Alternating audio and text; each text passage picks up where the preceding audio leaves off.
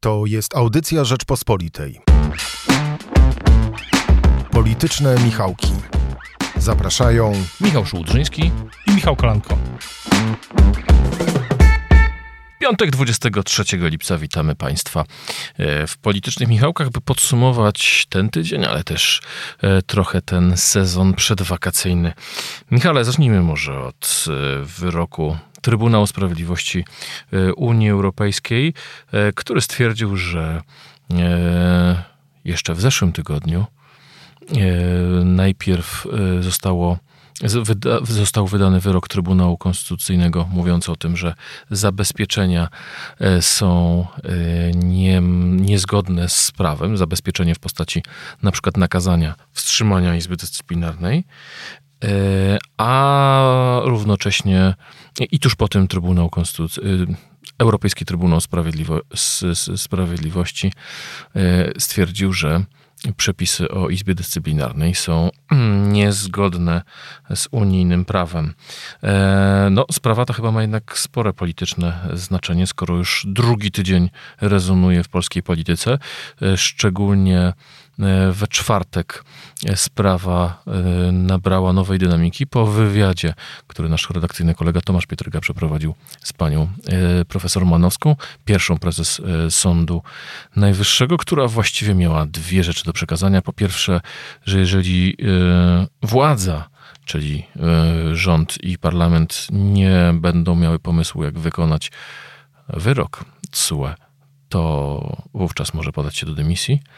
E, a po drugie, że uważa, że na ten czas, kiedy rząd e, będzie sprawę naprawiał, najlepiej byłoby Izbę Dyscyplinarną zawiesić. Mi się, że rząd premiera Morawieckiego i premier Morawiecki no, są w nie do sytuacji, której trudno, trudno zazdrościć e, tej, tej sytuacji i też myślę, że warto się w nią wczuć. Spójrzmy na to z perspektywy premiera, który od niemal od wielu, wielu miesięcy, w zasadzie od lat, mm, a niedawno to stało się już w zasadzie mainstreamowym poglądem, odkąd wyraził go Jarosław Kaczyński, więc stało się to nie tyle nawet mainstreamem w PiS, co w zasadzie to prawdą po prostu, że reforma wymiaru sprawiedliwości tak zwana, którą przeprowadził, przeprowadza Zbigniew Ziobro, po prostu nie działa. Nikomu się nie podoba. No właściwie, a, właściwie kto za nią głosował, nie? nie to, chyba, to, nie, to, chyba, to, to chyba Tusk, nie? Tak, wina Tuska. Natomiast y, Izba Dyscyplinarna, jeśli się nie mylę, została też powołana, mm, to też był pomysł pana prezydenta chyba. Y, nie mam, mam takie wrażenie, że, że Izba Dyscyplinarna y, została powołana w, w, w ramach tego porozumienia między prezydentem a PiSem, po tym jak prezydent zawetował ustawy mm, sądowe. No tak, a właśnie e, we czwartek premier Mateusz Morawiecki mówił, e, Izba Dyscyplinarna nie spełniła wszystkich oczekiwań, również moich i naszej formacji. No właśnie, więc z jednej strony cała ta, cały ten szczegóły, kto, kto co wymyślił, w tym przypadku no, to jest jasne, że premier Morawiecki musi odpowiadać na zarówno forum unijnym, jak i forum wewnętrznym za e, zmiany, które nie tylko obiektywnie rzecz biorąc e, nie są żadnymi reformami, ale po prostu nawet swojemu elektoratowi nie jest w stanie pokazać, że coś, coś się w sądach zmienia, poza tym, że jest wol, działa wszystko wolniej. No nie no, Michał, ale sorry. Eee, zadam ci pytanie takie. Co się zmieniło od zeszłego, od końca zeszłego tygodnia, kiedy premier Mateusz Morawiecki, komentując wyrok TSUE, powiedział, nie będzie polskiej zgody na lepszych i gorszych, na dyskryminację i tak dalej, że nie będzie zgody na to, żeby się wtrącano w polskie sprawy. Eee, no to jest przecież coś radykalnie innego. No dzisiaj on mówi, no nie, no wcale ta izba nie jest taka dobra, dobra, y, trzeba tu się zastanowić, jak to zmienić, porozmawiajmy, rozpocznijmy dialog z doświadczonymi osobami. O, proszę z, z panią sędzią Manowską, świetnie, doskonale, siądźmy ze Zbigniewem Ziobrą i zastanówmy się, jak rozwiązać ten problem. Oczywiście, to jest tak, że ja tylko, ja chciałem tylko po prostu y, spojrzeć na świat z perspektywy właśnie samego premiera, który teraz, na dodatek, ma jeszcze jedną rzecz, bo czas tyka, y, czas, czas, czas upływa, do nałożenia na Polskę ogromnych kar za powołanie Izby Dyscyplinarnej i za, w zasadzie to jest taki sygnał na całą reformę, tak zwaną reformę wymiaru sprawiedliwości. I teraz ja się nie dziwię, że premier Morawiecki robi krok, czy sygnalizuje krok w tył. Co więcej, no, pani prezes Manowska dała mu taki, taką szansę. Tak, bo ten wywiad uruchomił te, ten ciąg zdarzeń. Myślę, że ten ciąg zdarzeń będzie taki, że do czasu aż, że szybko może nawet okazać się, że ta Izba Dyscyplinarna no właśnie niczyim w sumie była pomysłem i że, no, że się nam nie podoba, tak PiS powie. No i w ten sposób, tak jak rozumiem, rząd będzie chciał rozwiązać problem, który cały PiS razem ze Zbigniewem Ziobrą, po drodze też z prezydentem, bohatersko sobie stworzył. A ten problem jest oczywiście poważny, bo w listopadzie czy jesienią CUE wyda decyzję w sprawie tego mechanizmu praworządności i wiązującego praworządność z, z, z budżetem unijnym. No i wtedy, jeśli do tego czasu będzie działać Izba Dyscyplinarna, mam naprawdę szczere wątpliwości, czy tak będzie, no to wtedy premier Morawiecki, wtedy CUE, czy, czy wtedy rozpocznie się to postępowanie przeciwnaruszeniowe już wobec budżetu unijnego, no i wtedy mm, Zbigniew Ziobro wyjdzie i powie, no, że ostrzegaliśmy, a premier Morawiecki nawalił. I tak, y, tak może być, oczywiście, jeśli y, nie będzie żadnych zmian, ale myślę, że one nastąpią. Myślisz, że PiS wycofa się w jakiś sposób? No, nie, nie nazwie tego wycofaniem się. Nazwie to oczywiście wielkim sukcesem. Mm, powie elektoratowi, że to jest sukces w wojnie z złą Brukselą, czy z złym Waszyngtonem, czy złą Brukselą, to w zasadzie już to chyba to Je, Jeszcze jest zła kasta, nie zapominajmy. Zwyczajna kasta, tak, ale i powie elektoratowi, że to jest y, zwycięstwo. Taktyczna, że coś się na pewno, na pewno jakieś kroki zostaną podjęte. Oczywiście też pytanie, y, i na ile PiS ma większość do nich w Sejmie, bo tak się za, za, założę się, że Zbigniew Ziobro nie będzie patrzył na to, jak Morawiecki ucieka z tej, no powiedzmy sobie, bądź sobie tak jak zacząłem, z, z, punktu widzenia premiera musi to być całkiem niezła, w sensie całkiem mocna na niego pułapka, no bo utrzymywanie tej Izby Dyscyplinarnej no, doprowadzi do chwili, do, być może tak, do, do sytuacji, w której Polska zacznie w jakiś czas, w przyszłym roku może tracić pieniądze z Unii Europejskiej, a tego bez nich nie będzie szansy na zwycięstwo w następnych wyborach. Michale, skoro już mowa o tym, czy PiS czy i do czego pisma większość? Chciałem Cię zapytać o jedno głosowanie, którego, którego w tym tygodniu nie doszło. Na początku tygodnia, w poniedziałek, e, pan wicemarszałek e, Sejmu Ryszard Terlecki ogłosił, że oto w najbliższych dniach Sejm zajmie się tak zwanym Lex TVN. We środę zmienił zdanie i powiedział, że nie, nie, to jednak dopiero za trzy tygodnie. Jak myślisz, czemu PiS e, postanowił zrobić tutaj um, unik i sprawy odlec o trzy tygodnie? Czy to znaczy, że nie ma większości w Sejmie, a czy, czy może stara się coś wynegocjować z Amerykanami? Myślę, że jedno i drugie. Myślę, że PiS, gdyby był pewnej większości z Kukizem, z Konfederacją, z posłami niezrzeszonymi, to by forsował tę ustawę w tej wersji twardej lub nieznacznie zmodyfikowanej, bo chyba zgodzisz się ze mną, że ten pomysł, który ma cookies, no, on brzmi nieźle, ale w praktyce jest do łatwego obejścia, to znaczy, żeby spółki Skarbu Państwa nie mogły przejmować yy, podmiotów, które będą musiały zmienić swoją strukturę właścicielską po tym, jak yy, wejdzie w życie ta ustawa. To, to jest taki, takie pudrowanie całej sytuacji. Ja, ja mam takie wrażenie.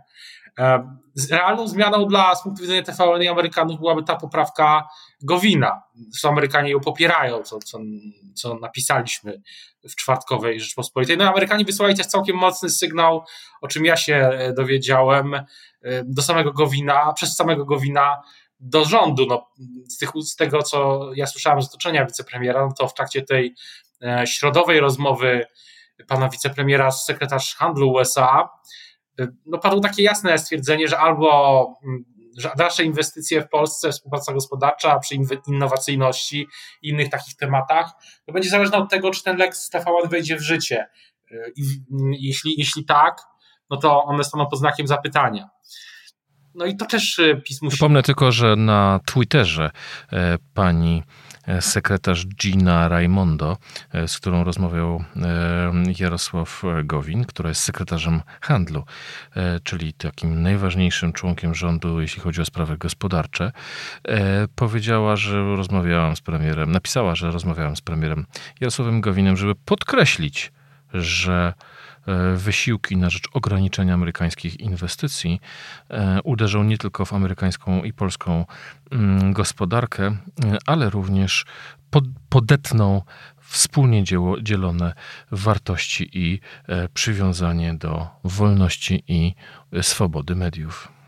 Mało to wszystko subtelne, ale też zwróćmy uwagę, że tak naprawdę Jarosław Gowin jest jednym, chyba jednym z jedynym ministrem rządu, który jakieś re, regularne kontakty ma ze swoim odpowiednikiem czy odpowiedniczką na szczeblu rządowym, bo jakoś nie mam wrażenia, żeby pan minister Rał y, co, co, co, jakiś czas rozmawiał z Tonem Blinken, z Antonem Blinkenem, co więcej raczej mam wrażenie, że to chyba u nas zresztą tak, to u nas minister Rał narzekał, że Amerykanie ignorują Polskę na szczeblu dyplomatycznym, więc e, a może to jest taki pomysł Amerykanów, że sekretarz obrony rozmawia z ministrem Błaszczakiem, e, że sekretarz handlu e, rozmawia z premierem Gowinem, e, natomiast do Warszawy przyjeżdża no, najwyższy rangą przedstawiciel Departamentu Stanu, ale z całą sympatią do Dereka Szoleta, który bywał często w Warszawie na imprezach organizowanych przez German Marshall Fund, ale jest jednak doradcą ministra spraw zagranicznych czyli sekretarza e, stanu. No i też został e, przyjęty we czwartek e, przez wiceministra spraw zagranicznych, więc ta ranga jest tutaj znacznie niższa. Zdecydowanie tak. No też oczywiście symboliczne było to spotkanie prezydenta Dudy kilkuminutowa rozmowa z prezydentem Bidenem już w, w, w, takich okolicznościach też dość e, nieformalnych na szczycie NATO, by szczyt NATO, z tego szczytu też e, pamiętam, że była rozmowa z państwami bałtyckimi taka no już w tradycyjnej formule dyplomatyczna, więc e, tak na, właśnie ponieważ nasza, nasza, nasza rozmowa teraz jest akurat no, ostatnią przed pewną przerwą. Mm, Och, zdradziłeś naszą tajemnicę, którą miałem wyjawić słuchaczom na koniec. Więc chciałem tylko jako podsumowanie, przepraszam, scenariusz, jako podsumowanie, e, no, przyznać, że ja nie pamiętam sytuacji, w której PiS miałoby tyle frontów otwartych. Wymieniliśmy już kilka. Oczywiście jest kwestia geopolityczna i tego, że ewidentnie Stany Zjednoczone stawiają na Niemcy ze wszystkimi tego konsekwencjami, jeśli chodzi o Europę.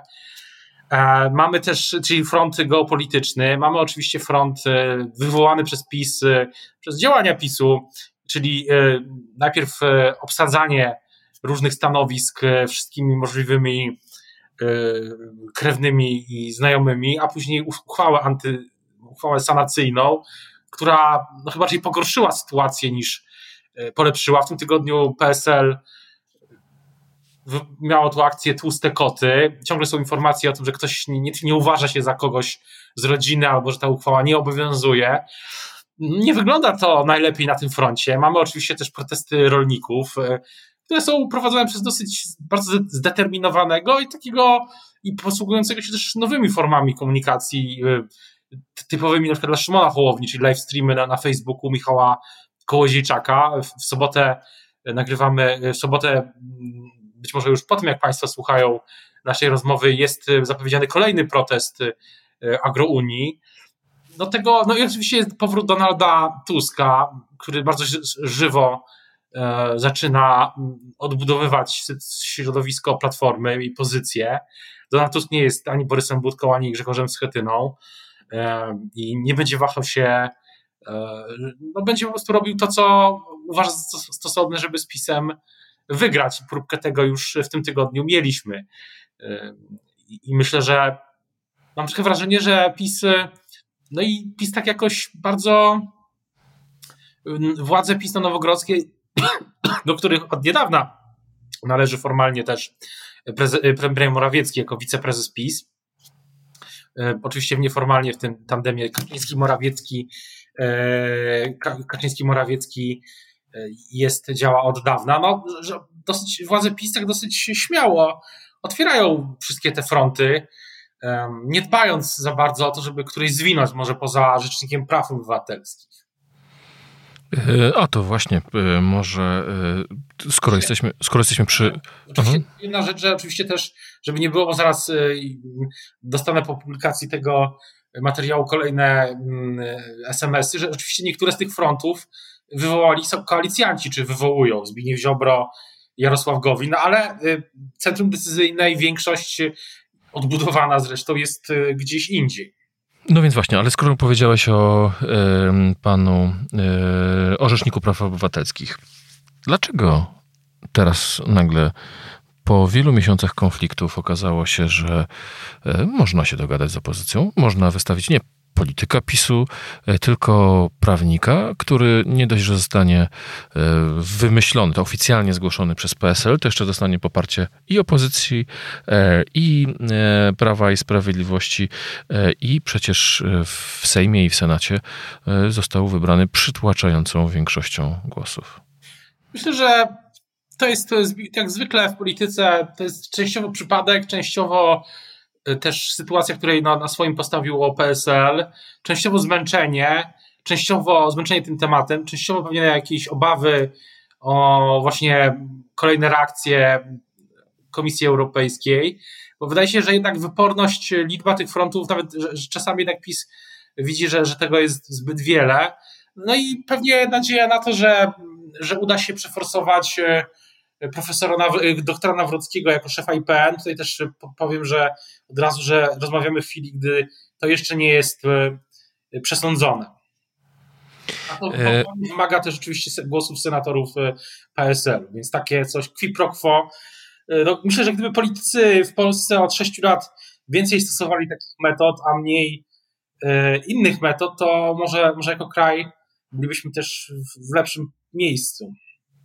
E, wspomnieliśmy już Jarosława Gowina i kwestię e, większości. E, jego sprzeciw doprowadził do wycofania się z głosowania nad Lex TVN, ale pojawiły się takie plotki, że za karę za swoją niesubordynację Jarosław Gowin może stracić stanowisko wicepremiera. Znaczy, ministrem zostanie dalej, ale już nie w randze y, wicepremiera. Myślisz, że to było realne ultimatum, które on dostał, czy też to były takie roz, rozpowszechnione plotki, żeby zmiękczyć środowisko y, porozumienia, albo być może samego Gowina? Myślę, że to, myślę, że to drugie, ale sam Jarosław Gowin publicznie przyznał, że to nie robi na nim wrażenia i tak e, rozmawiając z jego otoczeniem też mam takie wrażenie, że, że te kolejne groźby, nawet czy, czy, czy, czy takie ultimata których piszą media, nie, niespecjalnie się nim Jarosław Gowin przejmuje. No dopóki ma szable, no to a wydaje się, że dalej ma. W tej chwili, gdy rozmawiamy, to wydaje się, że dalej te szable ma.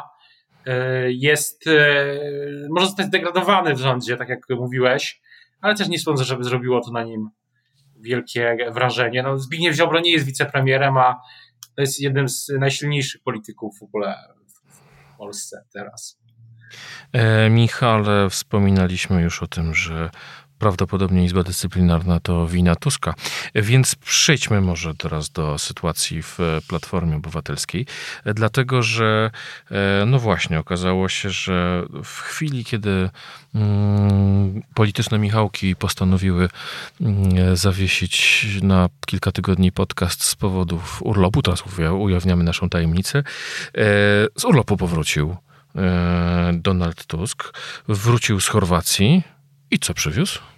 No, myślę, że Donald Tusk e, przywiózł na pewno taką niesłabnącą e, takie przekonanie, że musi zacząć od podstaw. Ja obserwuję bardzo uważnie i też rozmawiam z politykami Platformy, rozmawiamy z politykami Platformy, obserwujemy to, co się dzieje i myślę, że zgodzi się ze mną, że, że plan, że to nie jest tak, że Tusk ma jakiś wielki plan przemyślany do. On chyba nawet uznaje, że takiego planu nie trzeba mieć, że ma jakiś wielki plan, który jest przemyślany do 2023 roku co do tygodnia. Tak chyba nie jest, no, Tusk nigdy tak nie działał, a nie przeszkodziło mu to zresztą y, wiele razy wygrać y, wybory. Natomiast Donald Tusk na pewno zdiagnozował y, dosyć dobrze sytuację. To znaczy, po pierwsze, że platforma słabnie i za chwilę będzie w takim punkcie już bez powrotu. E, w którym już nie da tego projektu podnieść. Po drugie, że najbardziej platformie brakuje zdecydowania, bo wiele rzeczy można powiedzieć o w poprzednim kierownictwie, dobrych też nawet, ale były sytuacje, w których było widać to niezdecydowanie, takie zmiany zdania i tak dalej. Tusk gwarantuje jedno, że on decyzji się nie boi, je podejmuje i tyle. Chce wymienić szefa klubu? Wymienia. Chce zrobić coś, y, czy inną rzecz, to będzie to robił. Nie, nie ma tutaj, jak mówię, sentymentów, skrupułów, ani braku takiej determinacji. Więc y, to, to druga rzecz. Trzecia jest taka, że trzeba odbudować poparcie najpierw dla samej platformy, ale jednocześnie nie alienować y, nie, rozburzy, nie niszczyć tego środowiska koalicji obywatelskiej. Stąd, tak jak no, nagrywamy przed jeszcze jego wystąpieniem na posiedzeniu Rady Krajowej Nowoczesnej, partii, która ma niewielu porównania do platformy członków i posłów, ale Tusk e, nobilituje ją, e, występując, przemawiając, nie jestem pewny, przepraszam, e, no, przed, przed uczestnictwem, tak? Nie jestem, może się zagalopowałem, akurat nie jestem pewny, czy się czy wystąpi, ale w każdym razie będzie na tej Radzie Krajowej. Więc jest, jest, to, jest, to jest kolejna rzecz. I wydaje się, że to jest na początek taki plan minimum, a to wszystko jest ujęte w takim poddane w takim sosie do tego, że najpierw trzeba wlać w platformę wiarę w to, że można w ogóle wygrać. No właśnie, ale chciałem cię zapytać, czy do tego musiał wracać sam Donald Tusk do polityki, a nie wystarczyła ta sąsiadka, którą on spotkał w weekend? Właśnie wydaje się, że że platformy sami mówią, że, czy nawet no w ogóle politycy opozycji przyznają, Koalicja Obywatelska, chyba Katarzyna Lubnauer to niedawno powiedziała otwartym tekstem, w kuluarach też politycy Platformy to mówią, że generalnie Tusk mówi to, co oni. Tylko, że jest, ponieważ jest Tuskiem, mimo że no ma taką, występuje z innej pozycji, no to jak on powie o ruskim ładzie, to brzmi to inaczej, jak, jak Borys Budka mówił o ruskim ładzie, czy nawet gdyby o ruskim ładzie mówił Rafał Trzaskowski. Przypomnijmy naszym słuchaczom, że w poniedziałek podczas wystąpienia na długim targu e, w Gdańsku e, premier Tusk stwierdził, że to sąsiadka powiedziała mu, że przecież PiS buduje ruski ład. I co prawda winą za wymyślenie tego bomotu e, Oskar obarczył sąsiadkę, to słowo, hasło ruski ład padło potem w przemówieniu chyba z 15 razy. No jakoś nie mam wrażenia, może sąsiadka też pewnie pomogła, ale pewnie pewnie nie tylko, tak bym to ujął. To wygląda zbyt e, prze, przemyślane. E, Donald Tusk na pewno jest osobą, która chce, czy jest politykiem, który chce na własnych warunkach zdefiniować, narzucić inną oś podziału. E, nie jest, nie, on nie, nie, nie mówi o konkurencji dla polskiego ładu, nie przywiózł w teczce jakiegoś platformianego ładu, tylko on mówi, że polski ład to ruski ład a mm, że przekreślając go w, w całości, tak? I to myślę jest pewnego rodzaju bardzo no, sprytne, bo Donald Tusk, tak jak już rozmawialiśmy chyba raz, no, uznaje ewidentnie, że na razie przynajmniej żadnej oferty e, nie trzeba, tylko trzeba powiedzieć, że, co jest, że coś jest ruskim ładem, że coś jest 3D, d, d, drożyzny, d, drożyzny dług daniny, daniny. Mhm. że coś jest takie, owakie, że to jest taka oś podziału i tyle. E, to dosyć jest. E, ja myślę, że to jest wszystko w jakimś tam sensie przemyślane.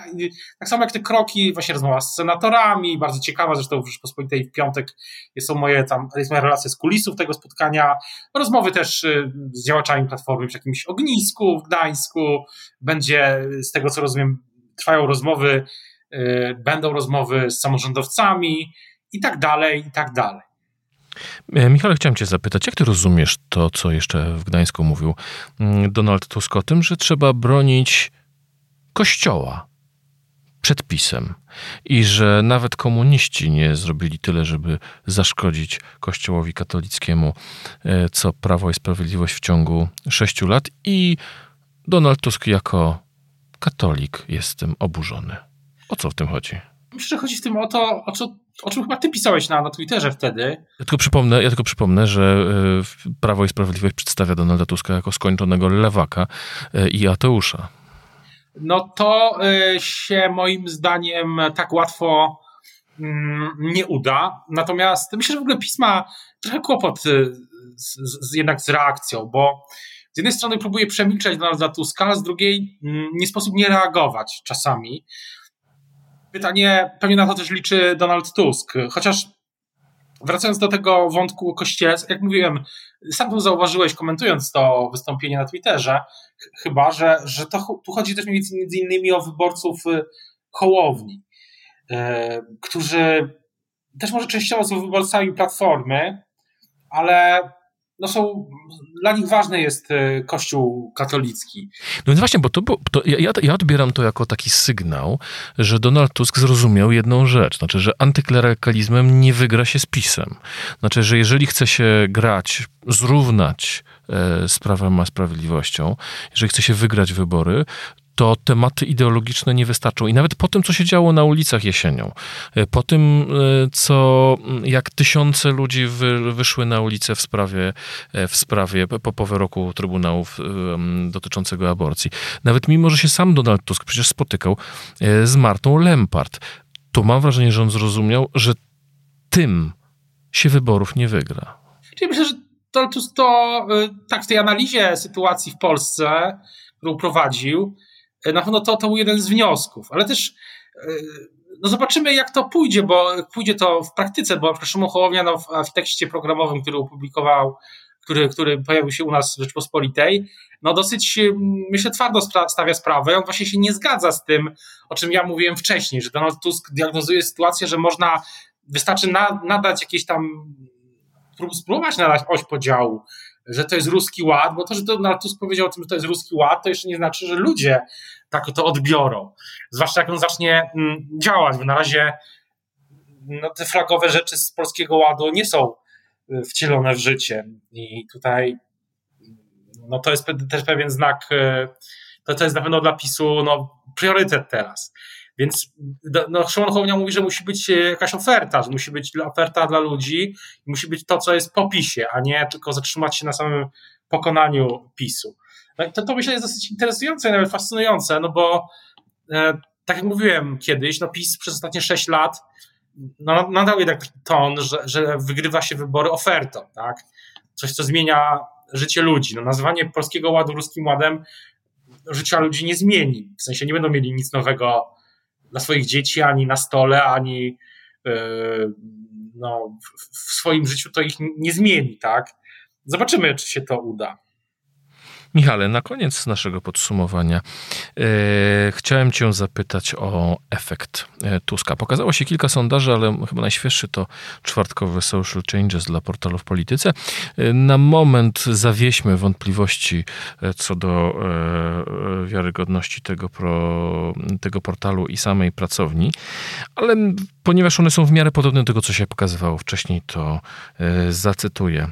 PiS 34, Platforma 25, Hołownia 19, Konfederacja 9, Lewica 8. To już jest efekt Tuska?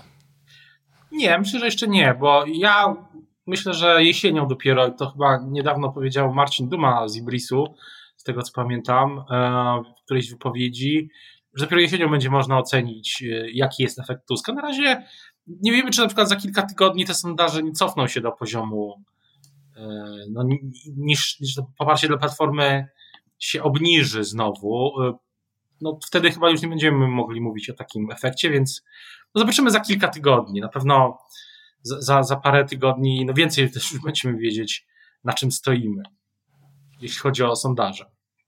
W takim razie życzymy Państwu e, miłych kilku tygodni odpoczynku od naszej audycji. E, wracamy już pod koniec sierpnia, żeby Państwu tłumaczyć powrót e, sceny politycznej, nie tłumaczyć, tylko w, interpretować to, co się będzie działo.